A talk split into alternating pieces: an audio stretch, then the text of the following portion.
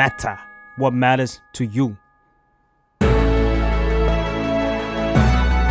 Why it matters now คุยข่าวให้เกี่ยวกับคุณ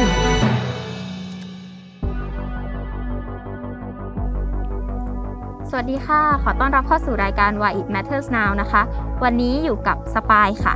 เรื่องที่เราจะมาพูดกันเนี่ยก็เป็นสิ่งที่เยาวชนเนี่ยพูดถึงกันมาในช่วงสัปดาห์ที่ผ่านมา ซึ่งมันก็เป็นเรื่องที่สำคัญกับ สังคมไทยเราเหมือนกัน ก็คือเรื่องของพรบการศึกษาแห่งชาติฉบับใหม่ ซึ่งในกลุ่มเยาวชนเนี่ยเขาติดแฮชแท็กกันว่า พรบการศึกษาส้นตีนค่ะ แล้วพรบการศึกษาเนี้ยทำไมมันถึงถูกหยิบขึ้นมาพูดถึงอีกทั้งๆที่จริง ๆ แล้วมันก็มีประเด็นมาตลอดแล้วมันมีที่มายังไงเนื้อหามันเป็นยังไง วันนี้ Why It Matters Now จะมาเล่าให้ทุกคนฟังค่ะ ก็คือ ที่พรบการศึกษาแห่งชาติเนี่ยมันกลายเป็นประเด็นขึ้นมาจริงๆเนี่ยต้องบอกก่อนว่ามันไม่ใช่รอบแรกที่มันเป็นประเด็นขึ้นมาเนาะก่อนหน้านี้มันเคยมีการเรียกร้องกันมาก่อนแล้ว โดยกลุ่มคุณครูที่สวมชุดดำไปบุกสภาเพื่อคัดค้านร่างพรบฉบับนี้มาแล้วเหมือนกัน ซึ่งตอนนั้นเนี่ยมันก็ก็เป็นกระแสข่าวอยู่บ้างค่ะ แต่ว่าก็ยังไม่ได้ถึงขั้นที่จะมีที่จับตามองกันขนาดนี้ จนล่าสุดเนี่ยมันมีประเด็นขึ้นมาอีก เพราะว่าเมื่อวันที่หนึ่งมิถุนายนที่ผ่านมาเนี่ยมันเพิ่งผ่าน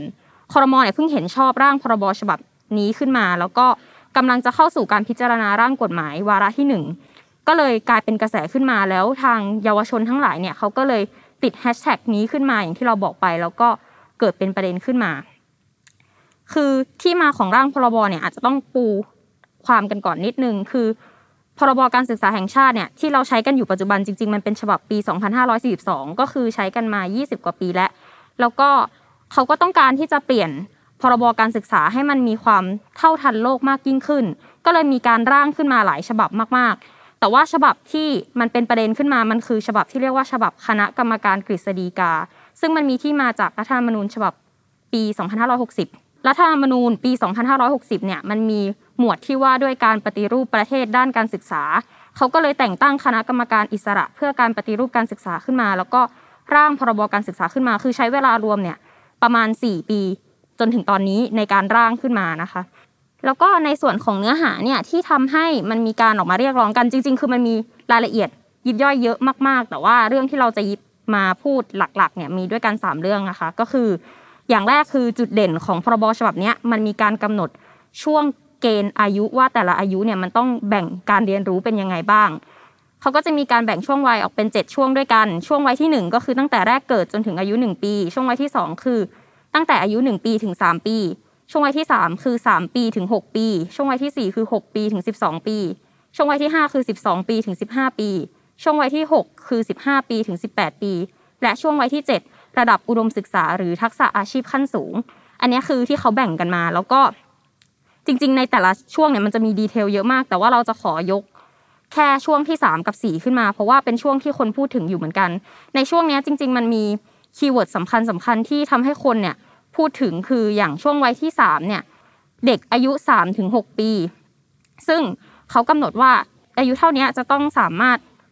รู้ความสำคัญของอาชีพสุจริต แล้วก็ต้องรู้จักสังคมไทย วัฒนธรรมวิถีชีวิตและความเป็นไทย ซึ่งมันก็ทำให้คนตั้งคำถามว่า เอ๊ะทำไมมันถึงเด็กเด็กอายุเท่านี้ถึงต้องมาเรียนรู้อะไรแบบนี้แล้ว แล้วช่วงวัยที่ 4 ก็คืออายุ6ถึง12 ปีเนี่ยเขาก็กำหนดว่าเด็กต้องรู้จักสิทธิและหน้าที่ของตัวเอง ภูมิใจและตระหนักในความสำคัญของชาติ ศาสนา พระมหากษัตริย์ และการปกครองระบอบประชาธิปไตยอันมีพระมหากษัตริย์ทรงเป็นประมุขอันนี้ก็เป็น keyword สำคัญที่อยู่ในในช่วงวัยนี้นะคะ ซึ่งประเด็นตรงเนี้ยก็มีคนวิพากษ์วิจารณ์กันหลายแง่มุมมาก หนึ่งในนั้นเนี่ยก็คือครูจุ๋ยกุลธิดารุ่งเรืองเกียรติ ซึ่งเป็นนักการศึกษาแล้วก็เป็นอดีตสสเนี่ยเขาก็พูดถึงว่าจริง ๆ แล้วเนี่ยเกณฑ์อายุถ้าเกิดว่าไปดูของยูเนสโกเนี่ยเขาจะแบ่งว่าเด็กช่วงวัยปฐมวัยหรือช่วงอนุบาลเนี่ย มันคืออายุตั้งแต่แรกเกิดถึง 8 ปี ซึ่งมันเป็นช่วงที่สมองจะพัฒนาได้แบบพีคที่สุด แต่ว่าในพรบการศึกษากลับให้เด็กช่วง 7-8 ปีกลายเป็นประถมไปแล้ว ซึ่งมันทำให้มันมันเหมือนกับเป็นการสะท้อนว่าคุณไม่ได้เข้าใจการเติบโตของเด็กจริง ๆ แล้วก็กำหนดแบ่งขึ้นมาโดยที่ไม่ได้ดูถึงความยืดหยุ่นของเด็กอะค่ะ แล้วคือเยาวชนหลายคนเนี่ยที่ออกมาเรียกร้องคือเขามองว่า การแบ่งช่วงวัยแบบนี้มันจะทำให้เกิด เด็กเนี่ยอาจจะต้องเผชิญกับภาวะเครียด แล้วก็ส่งผลต่อสุขภาพจิตของเด็กในระยะยาวได้ เขาก็เลยออกมาเรียกร้องกัน ซึ่งแต่จริง ๆ ในพรบเนี่ยมันก็มีกำหนดเอาไว้เหมือนกันว่า มันต้องมีมาตรฐานในการตรวจสอบ แล้วก็ประเมินผลการจัดการศึกษาของแต่ละสถานศึกษา ก็คือเหมือนกับว่า เขาต้องคอยประเมินว่าการเรียนการสอนเนี่ยมันจะสามารถทำให้เด็กบรรลุตามข้อกำหนดที่เขากำหนดตามแต่ละช่วงวัยได้ไหม อันนี้มันก็เลยเป็นอีกจุดหนึ่งที่ทำให้เด็กอะ ไม่มั่นใจว่ามันจะทำให้พวกเขาต้องเครียดกับการเรียนเกินไปหรือเปล่า ซึ่งจริง ๆ แล้วเด็กช่วงวัยแบบเล็ก ๆ ขนาดนี้อาจจะยังไม่จำเป็นต้องเครียดขนาดนี้ อันนี้คือประเด็นที่1นนะคะ แต่ว่าประเด็นที่2เนี่ยที่คนพูดถึงอีกเหมือนกันก็คือเรื่องของคำว่าเสรีภาพที่หายไป คือในร่างฉบับปี 2542 ที่เราใช้กันอยู่อะ มันยังมีการพูดถึงการจัดการเรียนการสอนที่อยู่คู่กับคุณค่าประชาธิปไตย สิทธิเสรีภาพ ความเสมอภาพ แล้วก็พูดถึงเรื่องของคุณค่าแบบไทยสากลการเรียนรู้ตลอดชีวิตอะไรประมาณนี้ แต่ว่าในร่างฉบับใหม่เนี่ยมันไม่มีการพูดถึงคำว่าเสรีภาพ หรือว่าความเสมอภาคเลย เหมือนเมื่อกี้ที่เราพูดถึงไปว่าเด็กต้องรู้จักสิทธิและหน้าที่ควบคู่กัน แต่ว่าคำว่าเสรีภาพอะมันหายไปจากในพรบการศึกษาฉบับนี้ แล้วก็มันไม่ได้มีการเน้นย้ำให้เห็นถึงความ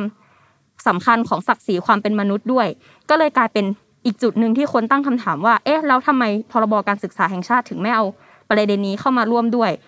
คำถามคือถ้าสมมติว่าประเด็นเรื่องเสรีภาพหายไปจากพรบการศึกษาเนี่ย มันจะส่งผลยังไง มันสำคัญยังไงทำไมคำนี้ถึงต้องมี คือเราคิดว่าถ้านึกภาพง่าย ๆอะก็ลองคิดว่าถ้าคำว่าเสรีภาพหายไปจากการศึกษาเด็กคนนึงจะเติบโตขึ้นมาโดยที่เขาไม่กล้าคิด ไม่กล้าตั้งคำถาม แล้วก็ถูกจำกัดกรอบเอาไว้อยู่ในการศึกษาที่จำกัดเอาไว้ว่า คุณคิดได้แค่นี้ ทำให้พวกเขาเนี่ยรู้สึกว่ามันไม่ได้แล้วแบบนี้ถ้าเกิดเติบโตขึ้นไปเขาอาจจะเป็นพลเมืองที่ถูกจำกัดความคิด ถูกจำกัดรูปแบบไม่มีกระบวนการคิดในแง่มุมอื่นๆ แล้วก็ส่งผลต่อการพัฒนาประเทศได้ อันนี้เป็นอีกปัจจัยหนึ่งที่ทำให้สหภาพนักเรียนเนี่ยออกมาเคลื่อนไหวกัน แล้วก็เราได้ไปคุยกับเมนูสุพิชชาค่ะจากสหภาพนักเรียนเนี่ยเขาก็พูดเหมือนกันว่าในฐานะเยาวชนนะเขารู้สึกว่าการศึกษามันควรจะเป็น พื้นที่ที่เปิดโอกาสให้นักเรียนเนี่ยได้เรียนรู้แล้วก็ค้นหาตัวเอง แต่ว่าถ้าเกิดว่าเสรีภาพมันหายไปเนี่ยแปลว่าเสรีภาพในการค้นหาตัวเองของเด็กก็จะหายไปด้วย ก็จะกลายเป็นว่ามันถูกจำกัดกรอบ สิทธิเสรีภาพต่างๆ ของเด็กก็ถูกลดทอนลงไปด้วย การศึกษาที่แทนที่จะทำให้เด็กได้หาตัวเองเจอ ก็ไม่เป็นอย่างนั้นอีกแล้ว เขาก็เลยมองว่าการเรียนรู้เนี่ยมันควรให้เด็กเป็นศูนย์กลาง แต่ว่าพรบฉบับนี้กับเขียนให้เด็กไปอยู่ตรงไหนก็ไม่รู้อะค่ะ ทีนี้มันมีอีกข้อเสนอหนึ่งที่เรารู้สึกว่าเออน่าสนใจเหมือนกันที่พรบการศึกษาควรจะเห็นถึงความสำคัญตรงนี้ก็คือ คุณพิญญพันธ์เขาเขียนไว้ในเว็บไซต์ประชาไทยนะคะเขาบอกว่า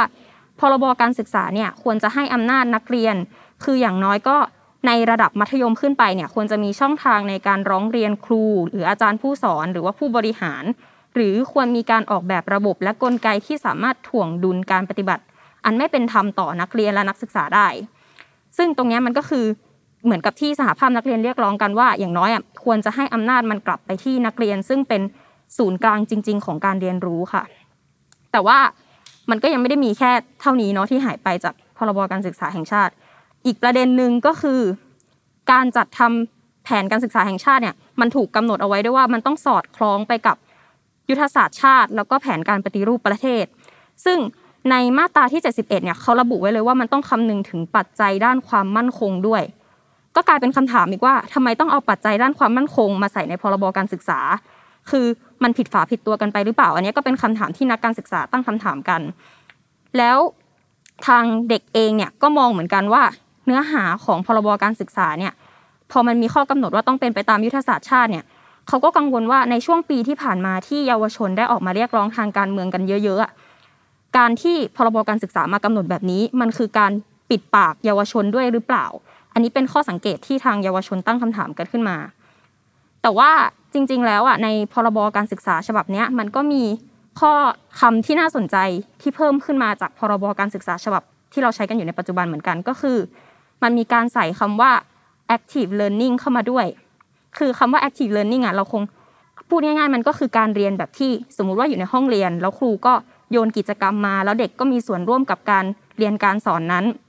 มันคือการที่ทำให้เด็กแบบ active ในการเรียนรู้อะมันดูดีนะ แต่ประเด็นก็คือ ถ้าเกิดว่าวิธีการคิดแล้วก็การจัดการศึกษา หรือว่ารูปแบบการวัดและประเมินผลเนี่ยมันไม่ได้เปลี่ยนไปด้วยอะมันก็กลับไปสู่คำถามเดิมว่า active learning จะช่วยอะไรในการศึกษาได้จริงหรือเปล่า เพราะว่าท้ายที่สุดแล้วมันอาจจะกลายเป็นว่าเด็กเนี่ยได้เรียนแบบ active ก็จริง แต่ว่าความรู้ที่เขาได้มันก็ยังเป็นแบบ passive อยู่ คือสุดท้ายแล้วเขาก็อาจจะยังเป็น passive citizen เหมือนเดิมคือ ก็เชื่อเชื่อกับที่คำกล่าวที่เขากล่าวกล่าวกันมา แต่ว่าได้เรียนแบบแอคทีฟนั่นเอง อันนี้ก็เป็นอีกจุดหนึ่งที่อยู่ในพรบฉบับนี้นะคะ ส่วนประเด็นต่อมาที่เป็นที่จับตามองในพรบการศึกษาแห่งชาติอีกเหมือนกัน ก็คือเรื่องของการประกันสิทธิเด็ก ซึ่งในพรบการศึกษาแห่งชาติฉบับใหม่อะมันก็ไม่ได้มีเรื่องนี้เข้ามาด้วย คือ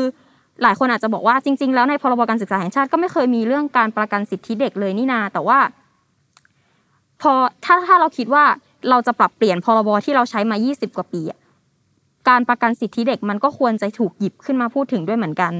การประกันสิทธิเด็กคือถ้าอธิบายง่าย ๆ มันก็คือการประกันว่าเด็กต้องได้รับสิทธิ์อะไรบ้าง เช่น สิทธิ์ที่จะได้รับการคุ้มครองจากการถูกทำร้าย หรือว่าโดนกระทำไม่ว่าจะเป็นรูปแบบใด ๆ ก็ตาม ทีนี้เนี่ยมันก็มีข้อถกเถียงกับกับ ประเด็นนี้อยู่เหมือนกัน คือบางคนก็มองว่า มันอาจจะไม่จำเป็นขนาดนั้นหรือเปล่า เพราะว่าเราก็มีพรบคุ้มครองเด็กแยกต่างหากเอาไว้อยู่แล้ว แต่ว่าปัญหาคือที่ผ่านมาเนี่ยต่อให้เรามีพรบคุ้มครองเด็ก แต่ว่าพอมันเกิดปัญหาขึ้นจริง ๆ อย่างเช่น เวลาเด็กถูกล่วงละเมิดทางเพศในโรงเรียน มันก็เกิดการเกี่ยงกันว่า แล้วหน่วยงานไหนจะเป็นคนดูแลหน่วยงานไหนจะเป็นคนรับเรื่อง ระหว่างกระทรวงพัฒนาสังคมและความมั่นคงของมนุษย์ หรือว่ากระทรวงศึกษา อันนี้ก็เลยกลายเป็นประเด็นว่านักการศึกษาหลายคนมองว่ามันควรจะกำหนดไปเลยในพรบการศึกษาแห่งชาติว่า มันต้องมีเรื่องของการประกันสิทธิเด็กเอาไว้ด้วย ไม่อย่างนั้นเนี่ยสิทธิของเด็กเนี่ยมันจะหายไป ในขณะเดียวกันก็คือ ไม่ใช่แค่เรื่องของการถูกทำร้าย แต่ว่าการประกันสิทธิเด็กถึงการเข้าเรียนเนี่ยมันก็ไม่มีในในพรบการศึกษาแห่งชาติฉบับนี้เหมือนกัน ซึ่งจริง ๆ แล้วในต่างประเทศเนี่ยเขาจะมีการประกันเอาไว้ด้วยว่า เด็กเนี่ยต้องได้รับสิทธิ์ในการที่จะเข้าเรียน ได้ อันนี้เนี่ยครูจุ้ยเขายกตัวอย่างของพรบการศึกษาแห่งชาติของฟินแลนด์เอาไว้ เขาพูดว่าเด็กเนี่ยต้องได้รับการประกันว่าจะมีเวลาพักผ่อน การบ้านหรืองานที่ได้รับมอบหมายเนี่ยจะต้องไม่เยอะเกินไป แล้วก็ไม่ถึงขั้นไปรบกวนเวลาพักผ่อนของเด็กเด็กต้องมีสิทธิ์ที่จะได้ทำงานอดิเรกที่ตัวเองชอบ ซึ่งโอเคพรบการศึกษาแห่งชาติของไทยอาจจะยังไม่มีถึงจุดนี้ แต่ว่าอันนี้ก็เป็นอีกประเด็นที่น่าจับตาเหมือนกันว่า เขามองถึงแม้กระทั่งว่าช่วงเวลาพักของเด็กมันก็เป็นสิทธิ์ที่เด็กควรจะได้รับเหมือนกัน นอกจากนี้มันยังมีเรื่องของสิทธิ์ที่จะเข้าถึงการเรียนการสอนด้วย คือหมายถึงว่าเด็กอยู่ในโรงเรียนก็ต้องได้รับการจัดการเรียนการสอน ไม่ใช่แค่ว่าไปโรงเรียนแล้วจบ เพราะว่าคือเหมือนกับอย่างเวลาเราไปโรงเรียนบางทีเราอาจจะเข้าไปในห้องเรียนก็จริง แต่ว่าคุณครูก็ออกไปทำธุระข้างนอก อันนี้ของฟินแลนด์เขาก็กำหนดเอาไว้ชัดเจนเหมือนกันว่าเฮ้ยมันไม่ได้นะ ถึงแม้จะไปโรงเรียนแล้วก็ต้องกำหนด ย้ำลงไปอีกว่าเด็กก็ต้องได้รับสิทธิ์ที่จะได้เข้าเรียนด้วย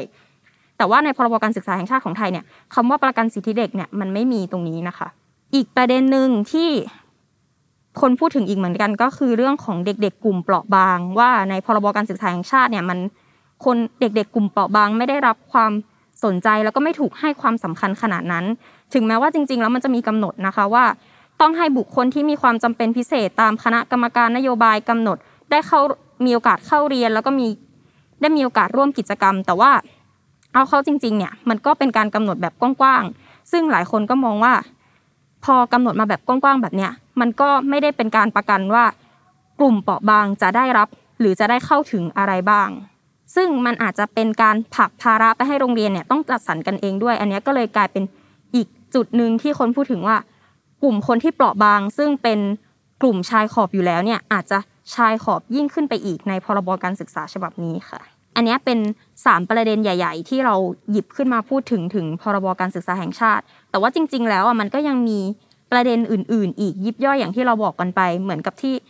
มีกลุ่มครูที่ออกไปเรียกร้อง มี ซึ่งตอนนั้นอะเขาก็เรียกร้องเรื่องใบอนุญาตประกอบวิชาชีพ เรื่องของเงินวิทยาฐานะอะไรประมาณนี้ ถึงแม้ว่าตอนหลังเนี่ยทางกระทรวงศึกษาธิการเขาจะยอมปรับแก้ไอ้คำต่างๆ ที่ กลุ่มคุณครูเนี่ยเขาเคยออกมาเรียกร้องกันไปแล้ว แต่ว่าในประเด็นอื่น ๆ ที่เราพูดถึงไปเมื่อกี้เนี่ยก็ยังเป็นที่ถกเถียงกันอยู่ แล้วก็ มันก็ยังเป็นที่จับตามองว่ากระแสเรียกร้องเนี่ยจะสามารถทำให้ร่างพระราชบัญญัติการศึกษาฉบับนี้ ถูกชะลอการพิจารณา เพื่อไปปรับแก้กันก่อนได้หรือเปล่า และยังมีโอกาสที่จะโดนตีตกไปจนต้องถอนร่าง แล้วก็เอาร่างอื่นขึ้นมาแทนไหมหรือว่ายังไง อันเนี้ยก็ยังเป็นสิ่งที่เราต้องคอยจับตาดูกันต่อไปนะคะ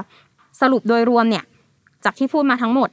พรบการศึกษาแห่งชาติฉบับคณะกรรมการกฤษฎีกาเนี่ยมันมีข้อที่ต้องจับตามองกันอยู่หลายจุดด้วยกัน เราก็ต้องมาคอยดูกันว่า